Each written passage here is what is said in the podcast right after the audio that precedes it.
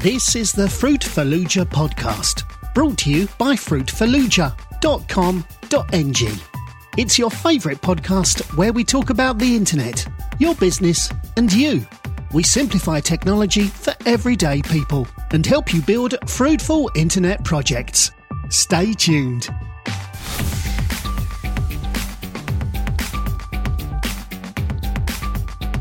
In today's podcast, we'll be talking about building an e-commerce site using WordPress. I am Sefer, your host on the show. At one time, any type of e-commerce site that had to be created by code. You had to use tables, lists, and complicated functions to create that store look. Today, all this has changed due to the popularity of WordPress platform. With so many businesses having an online presence, it only makes sense that a natural way forward would be to sell your product online. Making this process safe and easy for your customers is a big concern for business owners.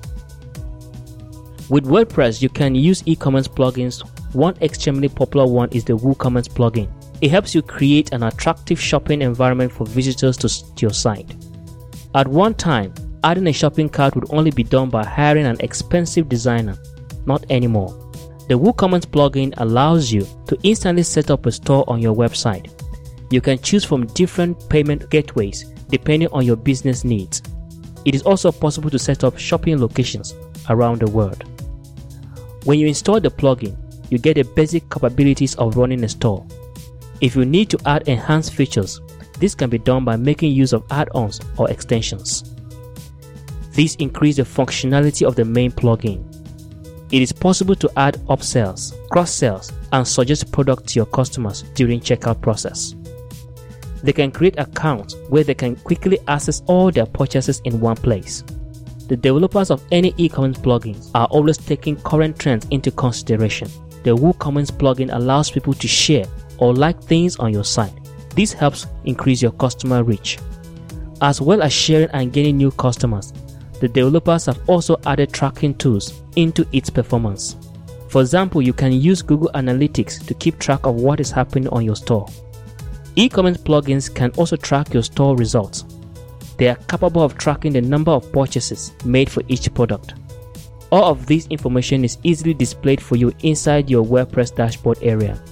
If you want to install a store on your site, then you should really consider using WooCommerce. It will save you time and money, plus it is easy to set up.